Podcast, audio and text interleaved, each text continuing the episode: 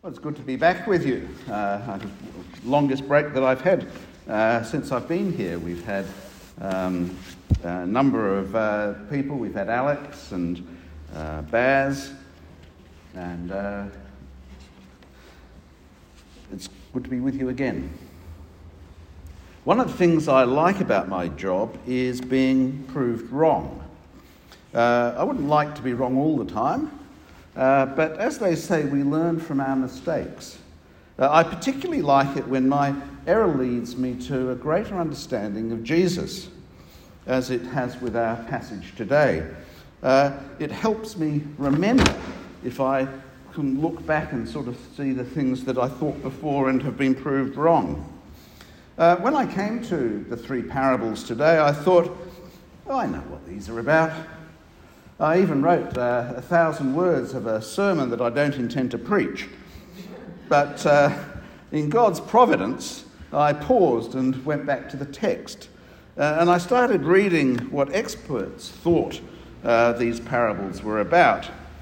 Uh, and I wasn't far off with the third parable about the mustard seed. That's a mustard tree if you're interested. But I had missed some important things about the first two parables and I would have led you astray. Uh, a simple summary of what I thought the three parables were about is uh, well, the parable about the lamp is about not hiding our faith. Uh, and it's uh, probably an encouragement for us to share our faith. I've heard many, many sermons uh, that have used it as a spur to evangelism, telling people about our faith. I thought the parable about the seed growing uh, is about God growing our faith uh, and or growing the church. So it's about church growth. And the parable about the mustard seed is about God growing his kingdom so that we can all find shelter in it. Uh, I now think all three parables are about the kingdom of God. Uh, his reign on earth as king and with followers as his subjects. Uh, so I'm going to be talking about the kingdom of God today. I should say that I'm grateful for Alex reminding us a couple of weeks ago that not everyone thinks kindly of the notion of kings and queens. Uh, it was in the name of kings and a queen of England that this land was stolen from Aboriginal and Torres Strait Islanders, and, and so much suffering caused. Aboriginal land is still called Crown Land, as if to rub that in. And there are, of course, differing views uh, in Australia on the monarchy and a republic and the place of uh, the king today. But let's not get caught up in that. When we talk about the kingdom of God, we talk of a supreme king who has real power and only knows and does good. And today we have three parables or short illustrative stories about his kingdom. Now, the parable of the lamp is about Jesus and his kingdom coming when he did, so that they may be brought out into the open. Something once concealed, although foreshadowed in the Old Testament, is now revealed. The parable is not about us and what we have to do. It's about Jesus and his kingdom. We are encouraged to consider carefully what we hear about that kingdom. Uh, and God will ensure that good things flow to people whose understanding leads them into relationship with God as King. The parable of the seed growing is again about recognizing and understanding the kingdom of God. It's about Jesus coming in a mundane way, like a little seed, uh, and about the nature of the kingdom. It's not something that we make, but something that God makes and sustains and sees flourish and produce in abundance. And the third parable of the mustard seed is about God growing his kingdom so that we can all find shelter in it.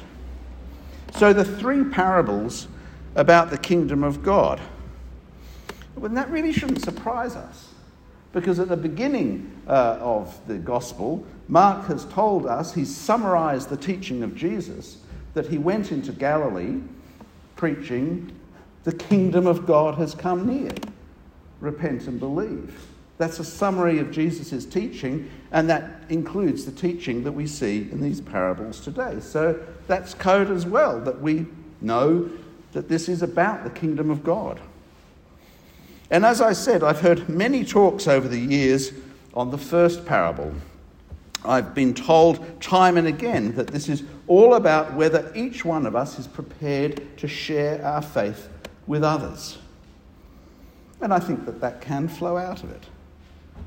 Uh, if you know about God's love for us, you, you'll want to share that. But I don't think it's a command to do that.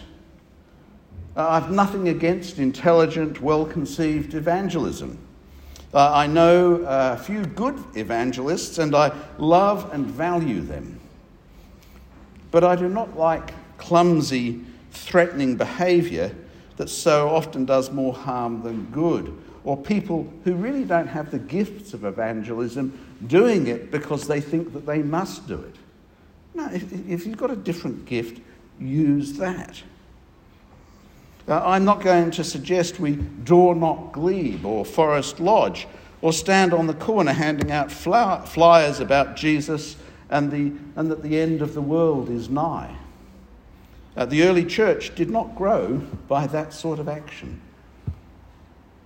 And I can't see it working in Glebe today. It grew by people loving their neighbours. And funny about that, it's exactly what Jesus told us to do.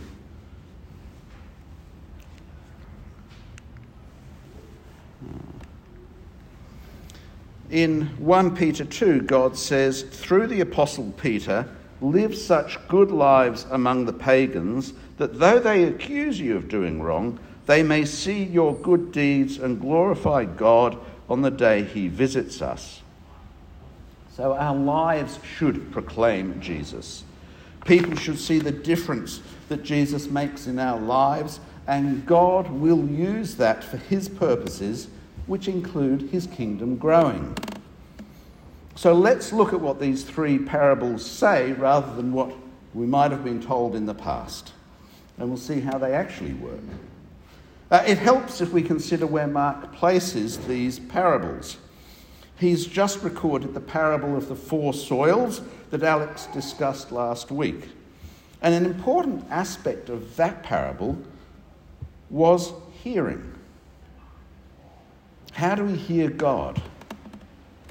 God sows the seed abundantly, and if we hear it, if we try to listen and understand, it will make us into good, productive soil. The message is listen to the word, and the seed will make us good soil. The seed does the work. Unless we have hard, shallow hearts and minds, or we let things grow up around us to stop us hearing the weeds of our lives, the weeds of our culture. The hearing actually, and hearing actually lies behind each of the parables today. They are not so much about what we are to do but who God is, what He does, and how we hear and respond to Him. Uh, in our first parable about the lamp, our translation starts with this. Uh, what's wrong with this? Do you bring in a lamp to put it under a bowl or a bed? Instead, don't you put it on its stand? And this does seem to be uh, talking about what we should do. But the original Greek is more awkward and has the lamp as the subject. And sorry to bring grammar into something on a lovely Sunday morning, but it does help. Um, it should read Does the lamp come in order that it might be placed under the bowl or under the bed? The active agent, the, the doer, is the lamp, not us. And understanding that really changes how this parable works. So, who or what might the lamp be? In the Old Testament, the lamp was often a metaphor or image for, the, for God or his Messiah, his saving king. We saw that in our first reading, that God is the lamp by which we see. And, and, and this is no ordinary lamp in the parable today, it is the lamp. And yes, Jesus is the lamp. So Jesus is saying, Did I come to be hidden or to be brought out into the open? The good news of God, the good news that God would rescue us from the fall, has been there since Genesis 3. And now the Saviour has come. The promises of God are being fulfilled in Jesus. Jesus is the lamp who will lead us forward. So Jesus is talking about himself in this parable. The good news is Jesus, not some special knowledge or code. And Jesus is for everyone, or at least everyone who has ears to hear. Uh, he has not come to be hidden. Jesus is here for those who want to hear, who want to understand, and want to be changed by him and saved by him. Jesus' advice. Oh, what is, why is it so slow today? Um, his advice instead don't you put it on uh, don't you put it on its uh, stand means we are to give jesus a place of honor among us. Look up to him and listen to him and not thwart his plans by hiding him. Uh, this is a bit like the parables of the old garments and the wineskins. Jesus is not like an old garment or dry old win- wineskin. His place is not under a bowl or a bed. He is not to be subordinate to anything, for he is the light by which people are able to see.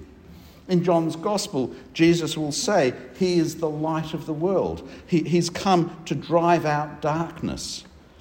God's purposes in Jesus are to enlighten and reveal, and through him to save. Our role is to listen and understand and give him the preeminent place in our lives. And, and to round this home, Jesus says,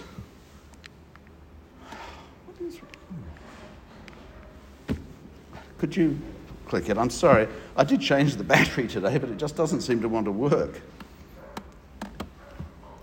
So, so ram it home, Jesus actually says, Consider carefully what you hear. See, it is about hearing. It's about Jesus the lamp and the effect that the light has, the effect that Jesus has and will have if we listen. Uh, and then there's a tricky bit, which again makes sense if we remember that this is about hearing.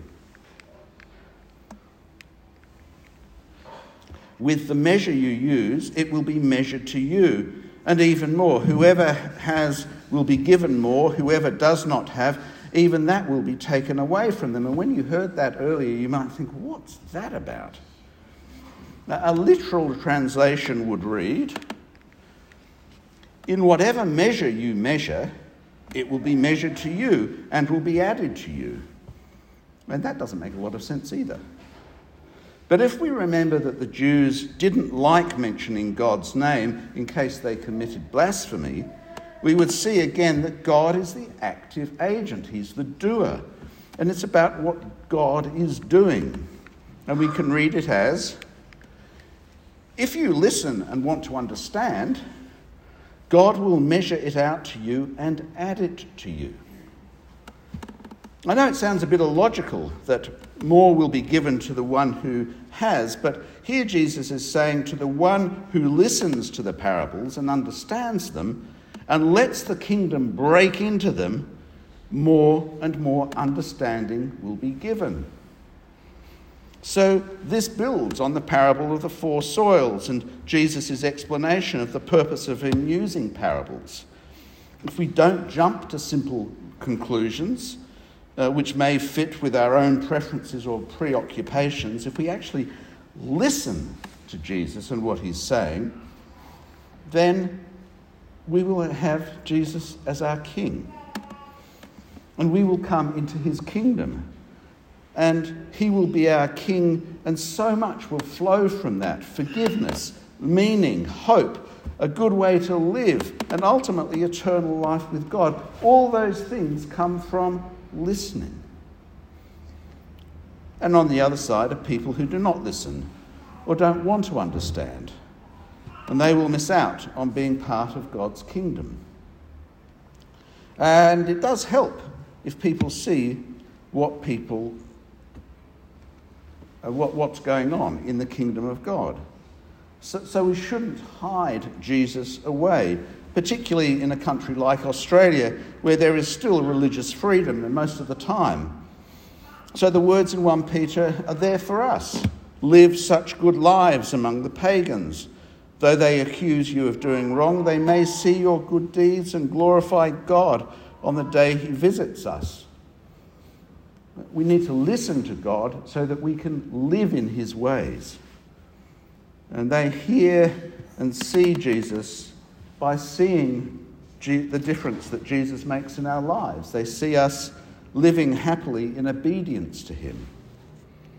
The second parable about the growing seed picks up on this idea of growing coming from listening. Again, we can focus too much on what the man is doing. He's sowing seed. But the point is not that we should all be going out and sowing seed. The parable isn't so much about sowing seed, it's about what God does through the seed.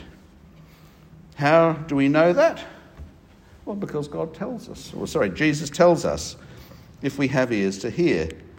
Uh, the parable says,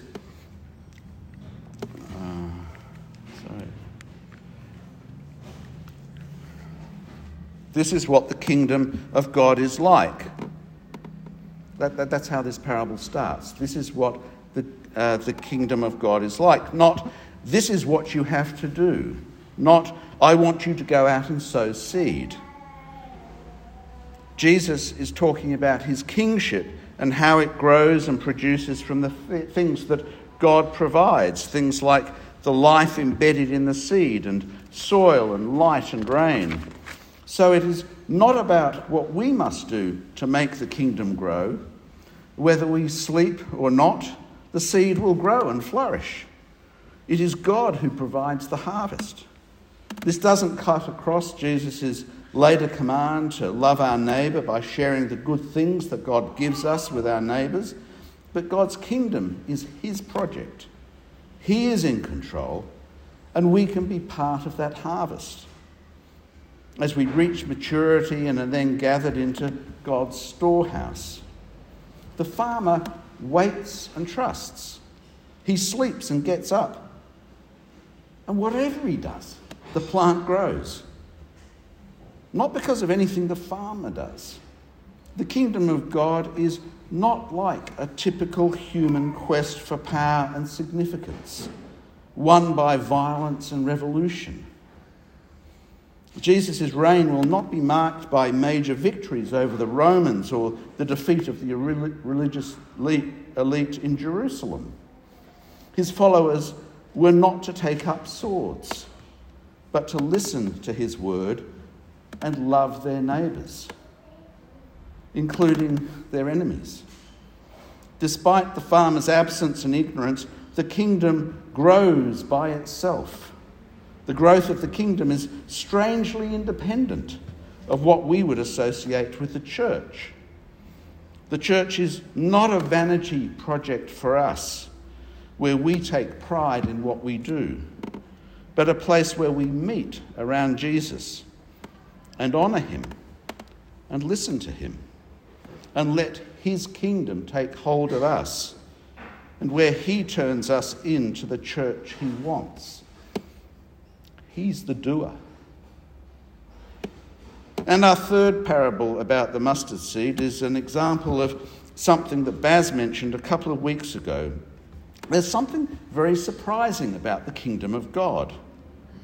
Jesus does not describe it as a magnificent throne room or something grand with magnificent mountain ranges and beautiful sunsets and, and or palaces and or glorious beaches. there are no golden carriages and thousands of impractically dressed soldiers.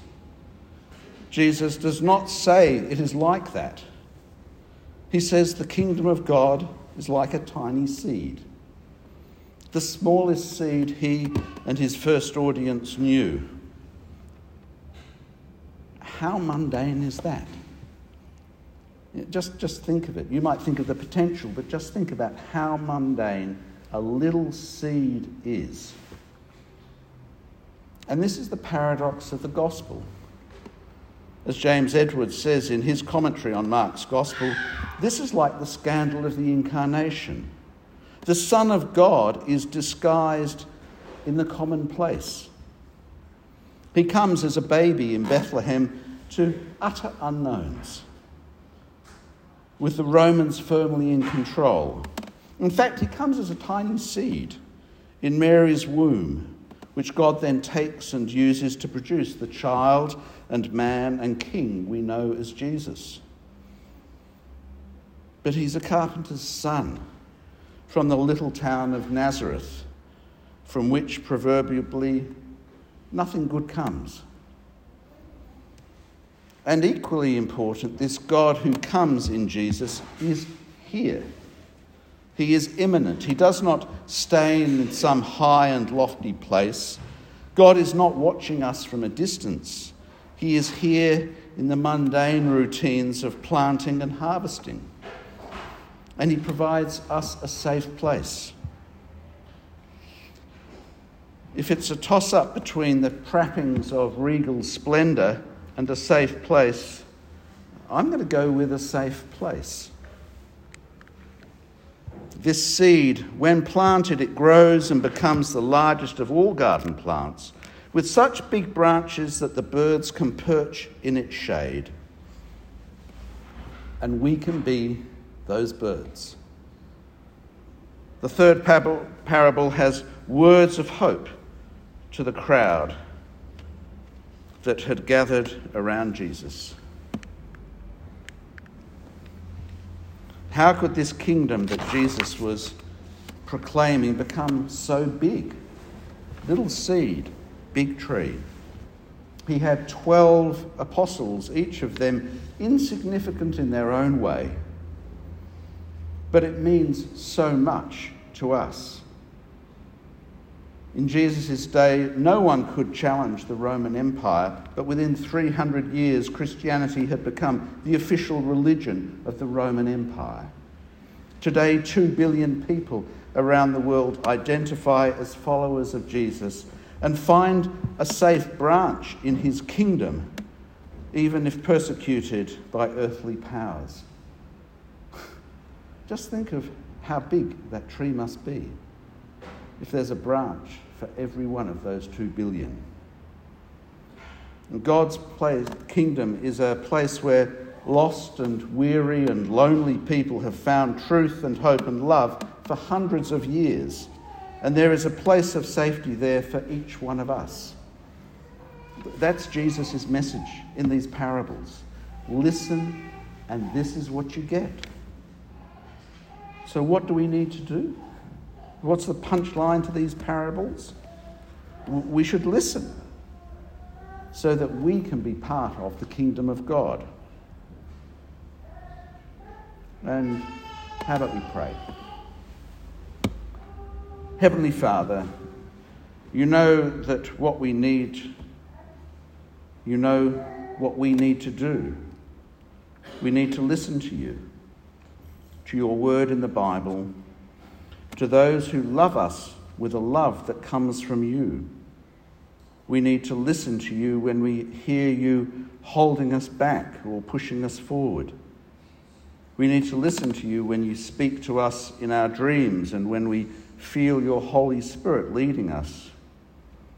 Please help us to listen and give you the honour you deserve. Amen. Let's stand and sing, shall we?